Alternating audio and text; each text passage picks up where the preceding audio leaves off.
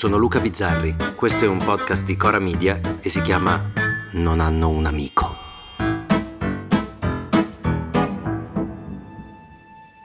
Spesso mi rendo conto che mi ripeto, come i vecchi, e ripeterò quindi che parte della mia critica verso la politica deriva dal fatto che io sono stato, e a volte sono ancora, e questa è una caratteristica mia decisamente scacciafiga, un ascoltatore di Radio Radicale. La lettura dei giornali è la preghiera dell'uomo moderno, diceva Hegel.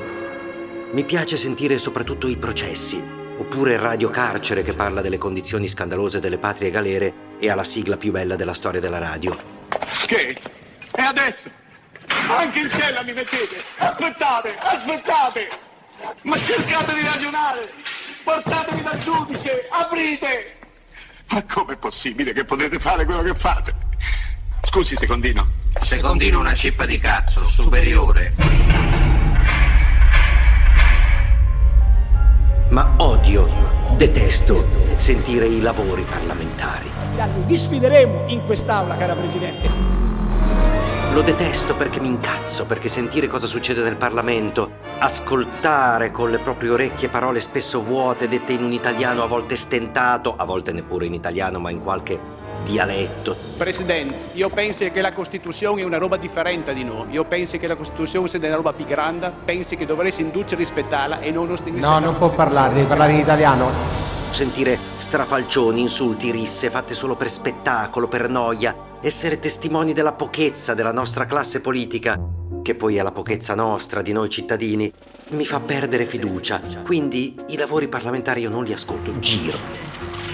Ma qualche giorno fa c'è stato il question time, che è quando i parlamentari fanno le domande al governo. È una specie di conferenza stampa del Festival di Sanremo, ma meno importante. E infatti c'era la diretta TV e io mi sono messo lì a vedere perché aspettavo, come tutti, lo scontro tra Madame e Anna Oxa. Tra Meloni ed Elly Schlein. E lì è successa una cosa che già mi ha fatto pensare. Allora, inizia lo scontro. Parola a Schlein. Lei prende un foglio in mano e legge la sua domanda al governo, che naturalmente non è una domanda, è una critica legittimissimissima. E voi di qua, e voi di là, e avete sbagliato qua, e sbagliate là, ma perché non facciamo il salario minimo? Quindi io le chiedo, Presidente Meloni, approviamo subito un salario minimo e un congedo paritario. Noi ci siamo. Ok. Parola a Meloni. E lei si alza, prende in mano un foglio e legge la risposta. Ma come la legge? Cioè, sapeva la domanda prima? No, per molto meno Mike Bongiorno cacciò la signora Livoli, me la ricordo. Signorina, lei stava compiendo una truffa in questo momento. Mi spiace signorina, lei è squalificata. Comunque, Meloni legge la risposta e sul salario minimo si lancia in una supercazzola di proporzioni colossali. Un parametro sostitutivo. E nel nostro sistema un parametro di questo tipo rischierebbe per paradosso di creare per molti lavoratori condizioni peggiori di quelle che hanno oggi e fare per paradosso un favore alle grandi concentrazioni economiche. Ma d'altra parte quella aveva preparato, perché magari non si sono messe d'accordo, ma lei aveva tutte le possibili risposte a tutte le possibili domande. Magari aveva fatto così. E io mi chiedo perché all'esame di maturità tu ci debba andare senza poter consultare gli appunti, ma in Parlamento vai tranquillo e leggi. Ma vabbè. Dopodiché ritorna la parola Schlein, che dice la sua risposta non ci ha soddisfatto e lo legge. Signora Presidente, le sue risposte non ci soddisfano. Ma come lo legge? Lo sapeva già prima che la risposta non l'avrebbe soddisfatta? E legge anche il perché non è tanto soddisfatta. E cita dati. E legge. Ma come legge? Ma si è scritta la controrisposta durante la risposta? E mentre sono lì che mi pento di non aver già cambiato canale, noto un'altra cosa che mi fa letteralmente impazzire. I vicini di banco che annuiscono. Meloni aveva Salvini che faceva sì con la testa, col testone così. E Schlein ha Serracchiani che dice brava, è giusto, e batte le mani. E tutte e due, Salvini e Serracchiani, sono la prova che noi siamo non solo il paese dei fantozzi, ma soprattutto il paese dei geometra calboni, quelli che fanno sì con la testa, dicono che il capo è meraviglioso e fanno chiamare 9 taxi.